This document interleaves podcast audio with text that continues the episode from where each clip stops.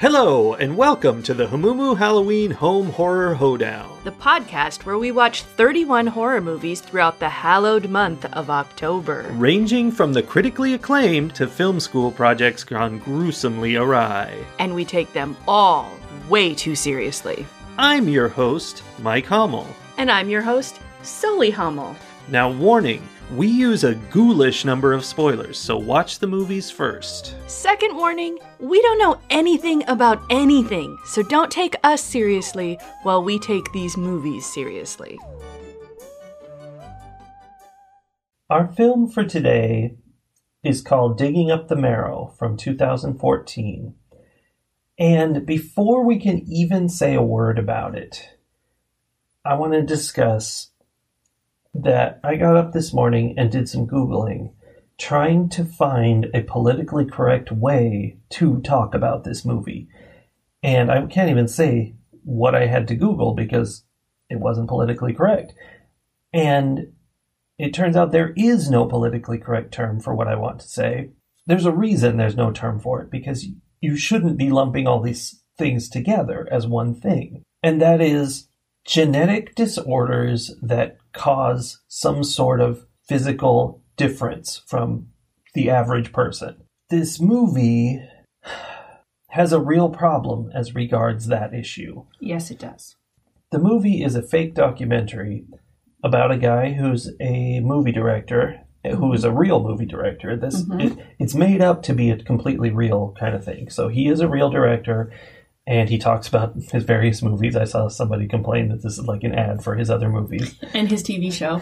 right, they talked about his TV show a lot. Um, his name's Adam Green. Go watch his movies, and he gets a message from a fan who says, "Hey, I know about real monsters. Are you interested in, you know, covering them?" And this is the documentary he created. Well, sort of. It's like a combination of behind the scenes footage and the documentary he recorded, hanging out with this guy whose name is Decker to investigate the monsters that this guy says exist. So the reason the whole Google thing happens is that this guy's big theory is that children who are born with these genetic disorders, they just disappear at a certain age, he says. Yeah. Which It's like, where do they go? already there's a huge problem. Yeah. That's not okay and not true. But where do they go? Why they go underground and live in Monster World, all underground together, instead of in our world.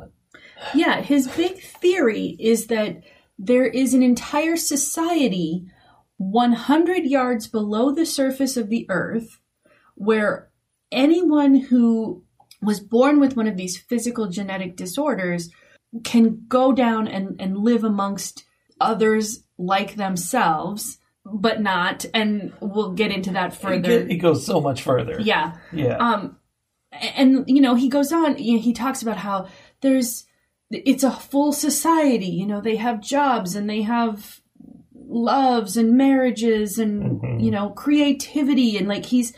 I it started with me thinking, okay, this movie is making a point, and and also um, Adam Green. He goes through the whole movie super excited that this is happening and asking everybody around him, isn't this what you always wished for? Didn't you always Yes, wish that monsters were real?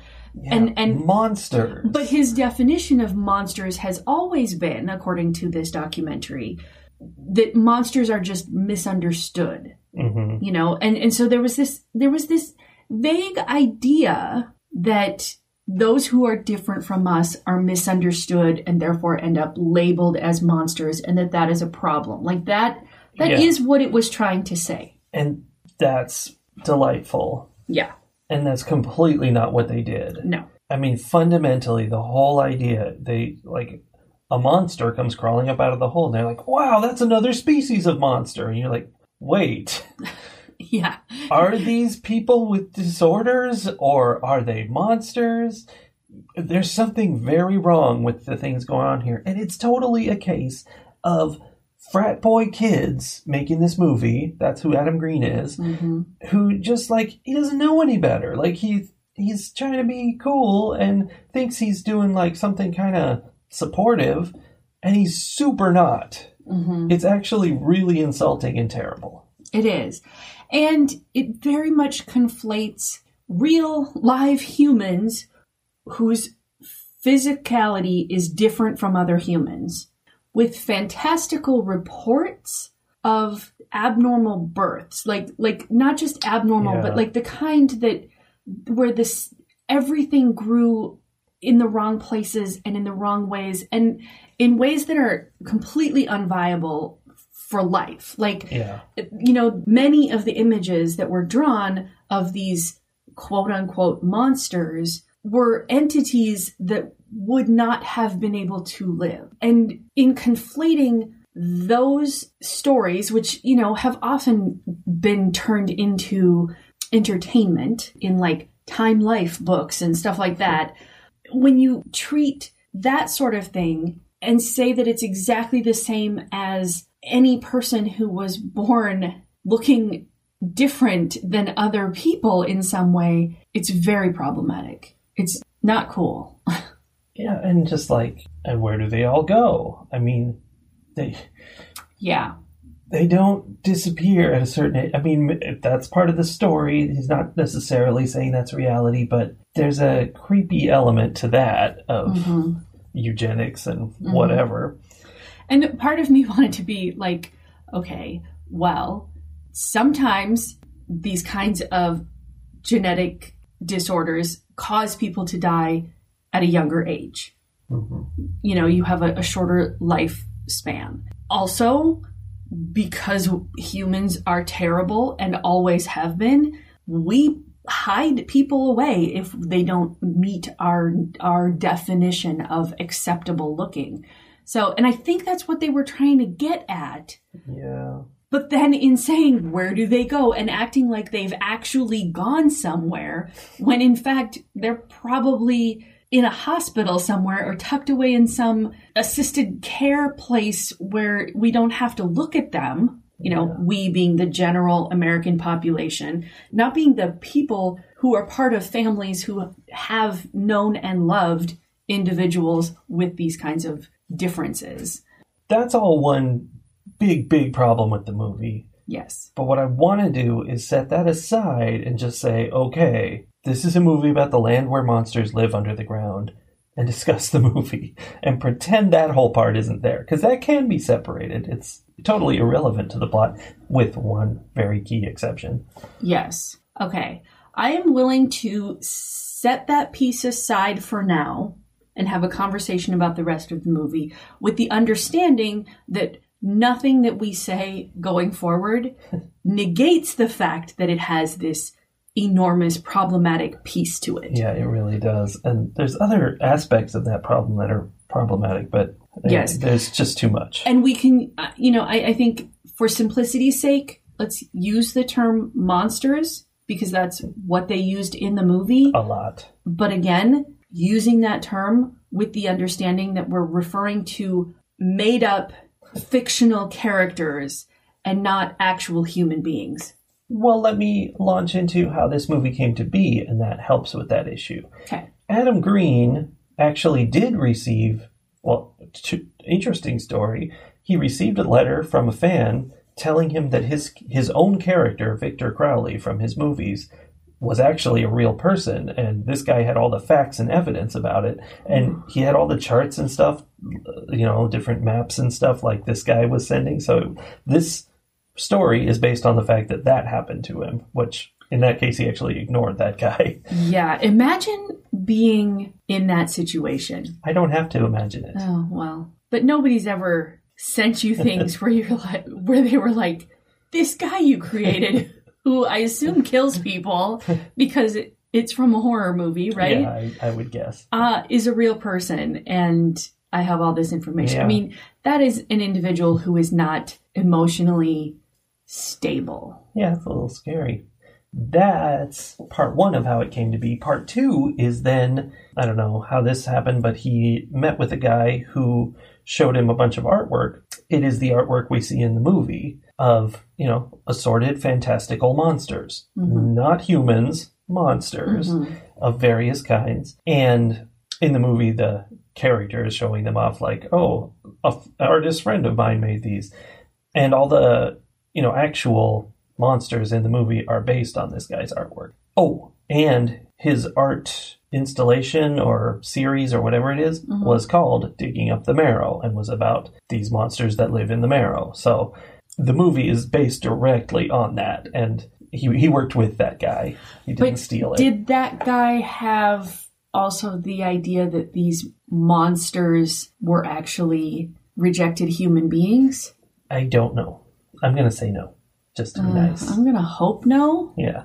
I don't know though. Yeah. So they were. If if we hope that he wasn't basing his drawings of monsters on the assumption that he really believes that these are humans living underground, having been rejected by society, then that does give us, you know, then these are fictionalized monsters that were created by somebody. Yeah. Okay. So first, let's talk about the documentary element of it. That that that he decided to tell this story using this documentary format, so that it ended up being very found, like it was found footage, Sure. essentially. Yeah. Um, not so much in the sense that it was found after everyone was murdered, Yeah. Surprising lack of death in this movie. Yeah, but it was definitely you know all the the other aspects of found footage. You know, we're watching like some night vision stuff. There's lots of shaky cam. There's lots of running and flailing the camera around. Their cameraman did not want to shoot night vision. He was so adamant. There were whole scenes that were just dark because he was like, I'm not using night vision. Which Makes everything look like green crap. Yeah, which is not wrong, No, he was right. but was also an interesting choice. Yeah. So what did you think of that decision, that idea that, you know, and then and then having himself play himself and, you know, all of that uh. that insertion of reality into this. What did you think of that? That's where we get into a problem. He thought about using a fake character instead of himself, but he wanted to have that, you know, his real life. He wanted to have that acting credit on IMDb. That's the problem that I have with this movie. Him and all the many other people like him in the movie. There are several other big directors in the movie that, you know, have little mm-hmm. cameos. And then mm-hmm. there's all the people in his office and some I mean, I'm sure a lot of those people are actors, but for instance, they have this meeting with the producer of the TV show, and she's clearly not an actor. And it's all of them are not actors, and it shows, and it is not good.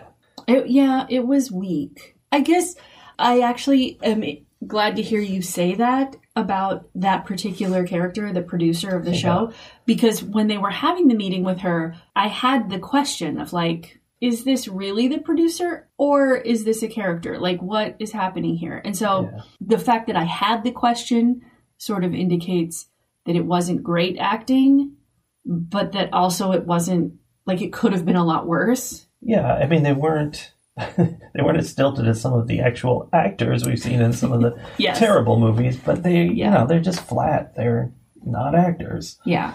So that's the problem I had with him making it about himself. Uh huh. Through this movie, I was having questions about what was really going on because they do have a lot of misleads and things.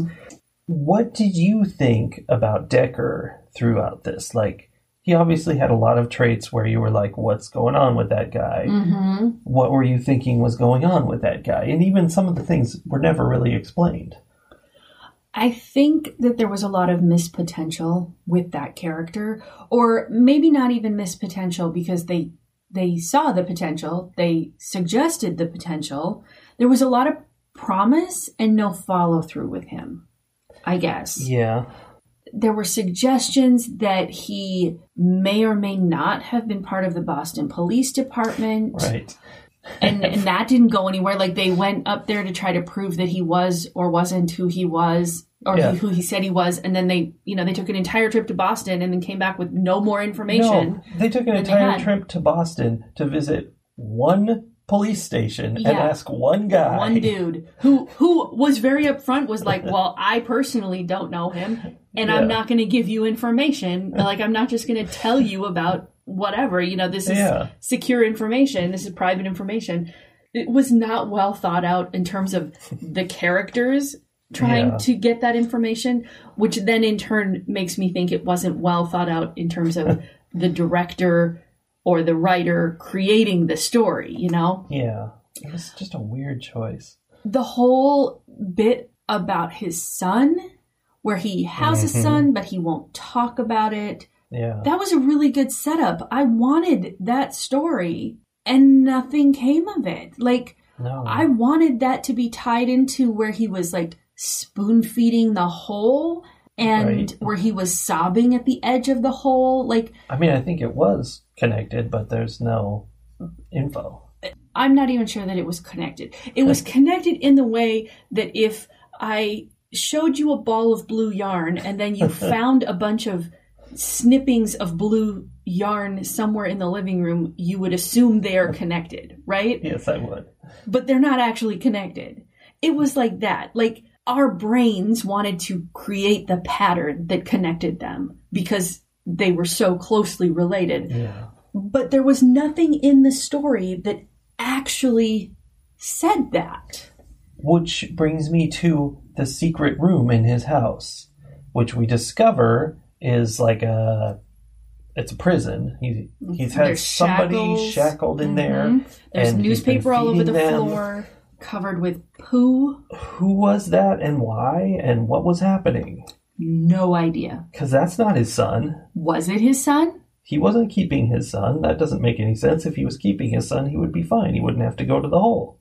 except that very clearly they start out by saying, "Oh, these monsters are, you know, they're just like you and us and they just want to live their lives." And by the end it's like every single one of them wants to destroy humanity and is trying to murder every human they come across. I'm like, you can't have it both ways, guys. But luckily, they're very ineffective. Like the giant guy with spider claws coming out of his back who ran at their car, ran over their car, went behind their car, and, just- watched them drive away. yelled at them while they drove away. Yeah. I don't know. Like, so, okay, I want to tie all the blue threads together. Uh-huh. Make a scarf. I want to make a scarf out of all of these little suggestions that were dribbled through this movie. I want to say he did have his son in that room who he loved and who he wanted to take care of, but through virtue of being one of these monsters, he was unlovable and untake care ofable and eventually he escaped and or he released him into the hole to go Mm. live with the other monsters but none of that was in the movie like that is me entirely like just Yeah. that's me using my writer brain to create a story around the snippets that were shot. I mean, yeah, I, I don't buy that that was his son. I had an idea. This is not fleshed out and doesn't really make sense, but that he had somebody from the hole chained up as kind of kind of like the alien movie uh, Devil's Gate. Mm-hmm. He had the guy chained up so that he was allowed to visit. Like you know, I, I won't kill him as long as you let me do this. But then why wouldn't they just kidnap him and break into his house? I don't know. And if that's the case, why did whoever took him away empty his house? Oh, that's right. I thought he had just left, but he he was. He ended up chained Captured, up in yeah. the underground. Why did they like it doesn't make any sense. Instead of it being that, you know, there's stuff thrown all over the place, there was clearly a struggle, it was somebody packed up all his belongings and took them away Yeah, and took him away. Why? Why did they bother doing that? I guess maybe because they didn't want someone else to come across all of the information that he sure. had synthesized. That sounds good. It feels like one of those movies where it's too smart for us and we like can't capture it all, except not because of it being smart, more like because it's doesn't make enough sense. But th- like they had the ideas, mm-hmm. they knew what they were doing, but they did such a bad job with it that we can't figure it out. Maybe. I'm not 100% convinced that they had the ideas. I feel like they had glimmers of the ideas. They had snippets, but they didn't put the time and effort into actually making it coherent. And they're benefiting because a lot of times horror movies do that because the scariest thing is Yeah. the thing you let someone imagine for themselves because people are always going to imagine something scarier than you could come up with Even for them. scarier than a lawn gnome running across the ground going, ah! yes, even scarier than that. Wow. I think they're benefiting from the fact that they didn't bother to flesh out their ideas because it leaves these holes and then creative people will just fill in the holes with something interesting. And Yeah. that's cheating, That's guys. definitely that's cheating. absolutely cheating. That's no, bad director, bad writer. I don't know. And that discussion of emptying out his house brings me to my discussion of the ending of the movie Mhm. when he receives the camera given to him by apparently a monster who had stolen it way back at the beginning of the movie. And so we get to see what's on the camera. And I was all set for in my in my head this was going to be it. Like it's clear they were into the practical effects. They were excited about making these monsters and that was clearly an element of the movie. I thought we were going to see, you know, it started going down that tunnel underground and it was going to open out into Yep. this vast city, Yep. all kinds of wacky, like, I was picturing Fraggle Rock, basically. all these Sure. wacky creatures jumping up and down and having a party. Something well lit, clean, Yes. unusual perhaps, but Unusual would be good, yeah. but but something like an a society the thing they kept telling us existed Yeah. yes And instead, the only things we see in this entire set of footage that the monster sends are human beings, characters we've already seen in the movie. yep Just that's and a it. lot of roots and a lot of roots. and dirt walls yep, there was one monster hand, the one from the camera, Yeah. is visible at one point. That's it. yes banging at the oh no i know what you mean where he reaches out to touch adam's face Yeah, okay we're gonna come back to that too because Okay. i have a big problem with that ending me too. Um, so here's the thing.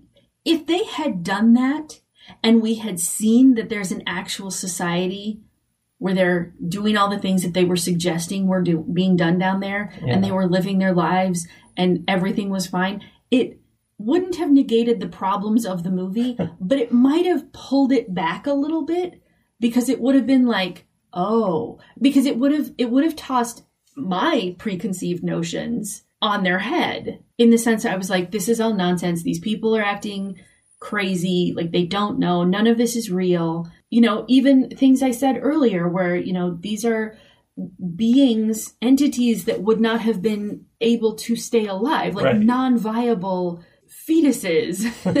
like it would have taken my preconceived notions and turned them around at me and made me go, oh, wait, that might have been something. That might have made it worth it. There would have been a lesson there. sure. But instead, it was just like, yep, underneath this hole, there's just a lot of dirt and, And monsters cage. keeping a human in a cage. Well, no, there's a human in a cage. I mean, we don't see any monsters. There's at least one monster holding the camera. That's yeah. Yeah. it. Ugh. Yeah, I it was that was a huge missed potential. Okay, so he says that this camera was delivered to him. The way he says it is such that he's suggesting he doesn't know how it got there Right. and that he's about to watch this footage for the first time. right. I know what you're saying. And this footage ends with a monster in his bedroom hmm filming him, putting the camera down, and I was like, okay, now the monster's going to sneak away. This is how it was delivered. Makes sense. That would have made sense. Valid ending. But nope, he had to get in that one last jump scare and make the monster scream and wake these two people up. In which case, Adam, my friend, you know exactly how you got that camera. I mean, he didn't say he didn't, but I totally agree that it was implied that it was a mystery. I think that that was shoddy writing. I think that somebody didn't put two and two together. They were just really excited about, okay, so we need him to get the camera back, and it's cre- creepier if he doesn't know how, and then we want one last jump scare for the audience. And they didn't think about how that jump scare completely ruined their setup. Yeah. On the flip side to your idea that it would be great if we, you know, saw all these monsters and Yes. solved it, what I was almost expecting out of this movie and was looking for about halfway through and would have found more entertaining is if Decker was a psycho who was making all this up and just getting them out there to kill them. Right. because it was looking sort of like that, and there were some questions about where this camera went and all sorts of other things, and it was just like it could have been there. That would have made it make more sense that Decker went out, carefully turned off all but one of the cameras Right. to do weird things like like point of that spooning baby food into the hole or hmm you know sobbing at the end of the hole. Like those things they only knew about because he accidentally left one camera running. Yeah. even though he was there when they all put the cameras up and he knew how many cameras existed up there like it didn't make any sense. And they tried to lampshade that by having the adam character say that it didn't make any sense but i'm like dude just because you also agree that this is nonsense doesn't make it okay Right. And that that sits with in the scene where they're talking about that. In the background, the footage from those cameras is running hmm while he's talking, and a monster walks across the screen. They never comment on it, and it's supposed to be a fun thing for you to see in the background, except they're talking to the guy who had sat there going over that footage for hours. He would definitely be like, also, look at this part where there's a monster. I wondered. Oh, it doesn't, My wondering doesn't make any sense though. I was like, maybe that's a live feed, and this is happening No. real time, but it wasn't a live feed. And in that I case, think. no, I don't think it was because they had to go get the cameras to look at the footage. Right. Yeah. But even then, I was like, somebody is interviewing them, filming them. Too, the guy yeah. filming, looking through the camera, would be like, "Hold on, time out, you guys. what is that?" He was even like, you know, it happened, and then he like zoomed in on their heads. I'm like, oh, he saw it. He's trying to. This is it. We're gonna get it. Nope, it, that was No. there was nonsense. Also, there was a whole other scene of these two people being interviewed in front of a screen showing things earlier, and I don't know if the ca- if the film was paused or what, but nothing happened on it the whole time, and it was like right there in between their heads the whole time for this whole scene. And. I spent the whole scene sort of half listening to them talking and watching that screen behind them, like, okay, something's going to happen, something's Yeah. going to happen. And nothing did. Not to sit here continuing to throw out complaints, but that is just like when they were out in the woods watching the hole with Decker, Yep. and he's like, "There's a monster right there," and they're like, "We can't see it, we can't see it," and then all of a sudden it popped up right in front of them, right? You would have seen it get there. Even in full dark. Yeah, I mean, come on. it didn't make any sense that they were just showing nothing, Especially since it was a pale gray. Yeah, Like it, it was not full, full dark. You could see shadows and stuff. You would have seen movement. You would have seen that it was a light gray thing coming towards you. Yeah, no, it was ridiculous. Yes. And so it made me feel like, are these monsters invisible in the light? Like, what is Yeah. that? What's going on there? But no, that was clearly not it. I don't know. There were a few parts about it that I enjoyed for the humor of them. hmm I actually enjoyed the way that Decker was played. He was very abrupt and just flat out rude and nasty in ways where I was like, "Oh, this is this is pretty realistic." Like rude characters in movies are often rude in not realistic ways, and this I was like, "Yep, this is a guy who has no understanding of what other people are thinking or feeling, has no understanding of how his words or his actions are Yeah. impacting anyone else and doesn't care no self-awareness it was done in a good way like i feel like the casting there was done well even though it was a very recognizable person Yeah, I think he did a really good job. i particularly loved the part where he was talking about all the different places he had found holes to the marrow Right. and how one of them was near an ihop hmm and that had they had some discussion about that which ended with decker saying everybody loves pancakes Yeah, I I mean, mean, it makes yeah. perfect sense. yeah Also, Decker's favorite song, he decided to put on some music before they started recording, right and he wouldn't not do it. And again, that felt like a mislead of like, what's that all about? Uh-huh. What does that mean? No, it's just him being stupid. yeah His favorite music was like the song from Sinister while you're watching the home movies of cars burning up.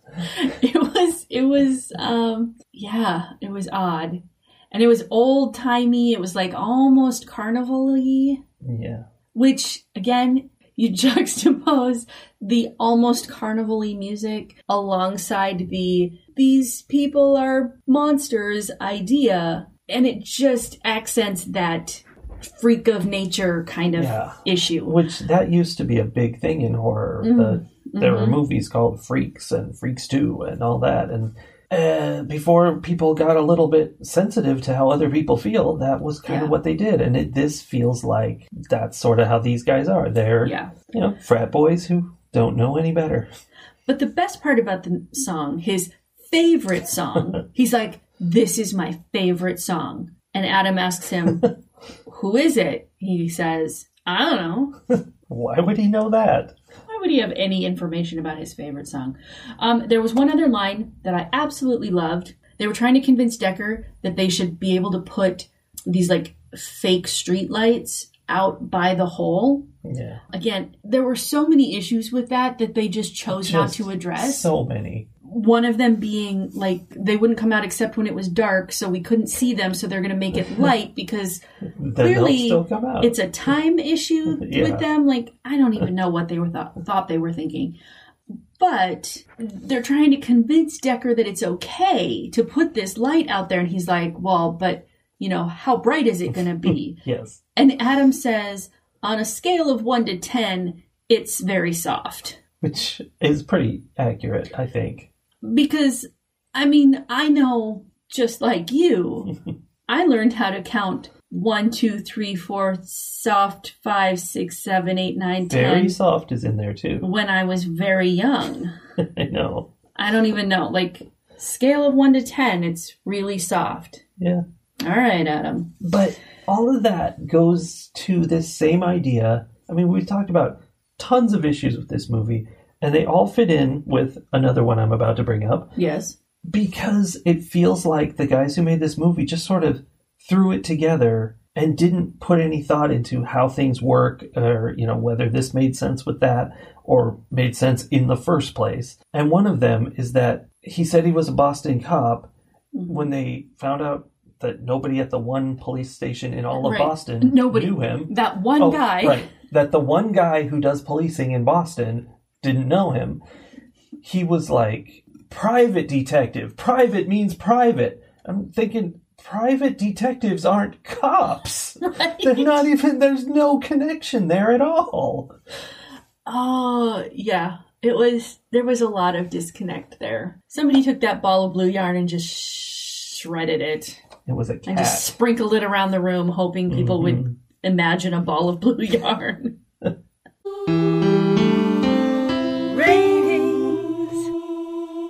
it sounds like i hated it but for most of it i loved it i wanted to get to these answers they set up so many questions and then in true netflix original style they threw them out the window and set them on fire and dropped a bomb on them Uh huh. so I'm not saying like a Netflix original, it was like good all the way up till the end and then terrible. It was bad throughout, but it had so many interesting questions, and I was really enjoying the idea that you know, hey, it's a real director, and this is his. You know, there was like some kind of behind the scenes sort of stuff, like going to a con and whatnot, mm-hmm. and that was fun. We got to see Steve Agee. That's right. We briefly got to see Steve Agee. So it all seemed cool in a lot of different ways, except for the looming issue of ableism and then just so many dumb, dumb parts to the movie, just ridiculous decisions that didn't make any sense. It really just claws it down, and the wrap up makes no sense at all. Mm-hmm. I'm gonna go a little higher than I would have otherwise because it just it had me going at first. I'm giving it very soft out of five. just kidding. just kidding.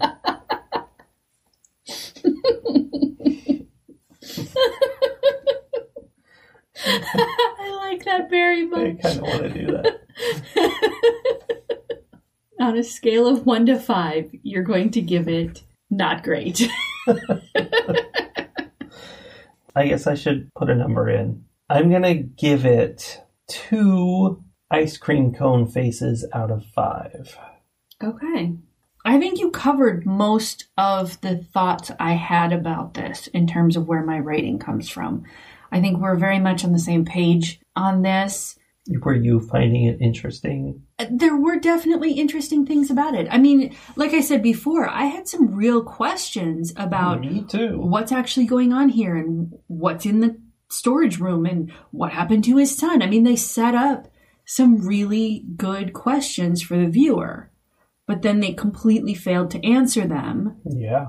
And on top of that, there were a lot of things. Like sometimes if there are little things, but the overall story holds together, I'll be like, sure, sure. I don't care. You know, some people are like, where's the cat? Where's the cat? I'm like, I don't care. There was a cat. There's cat's gone. It's fine. I'm not going to get hung up on the little details. But if your overall story doesn't hold together and you have a bunch of little details that don't stay true, that's a problem.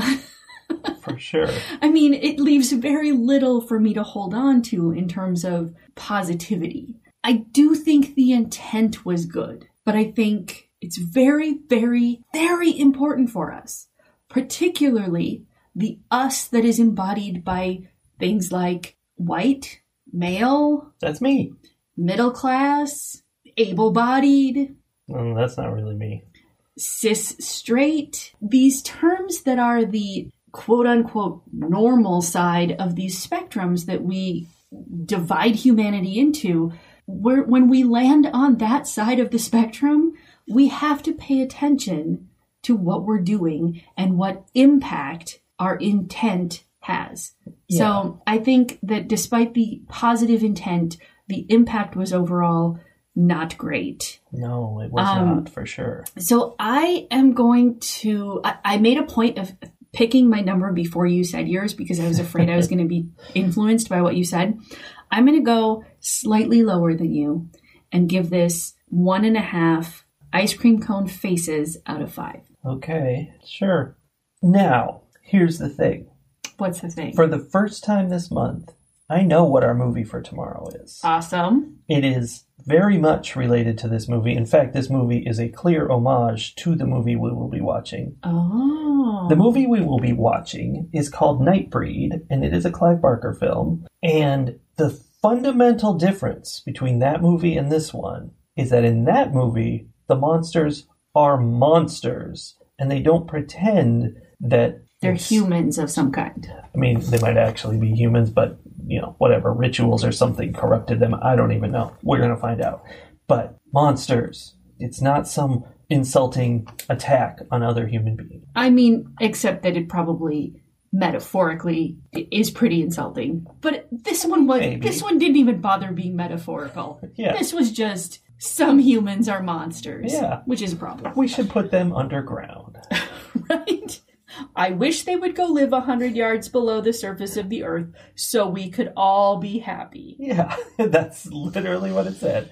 Oh And once they reach a certain age, they should be gone. yikes. All right. Not good message. Well, that's the end of this movie. We'll be back tomorrow talking about Yay!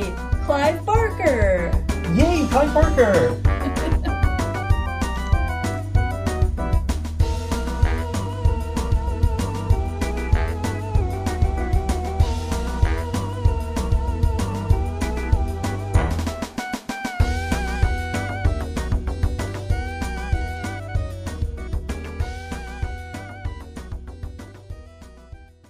You juxtapose juxtapose pizzles. you juxtapose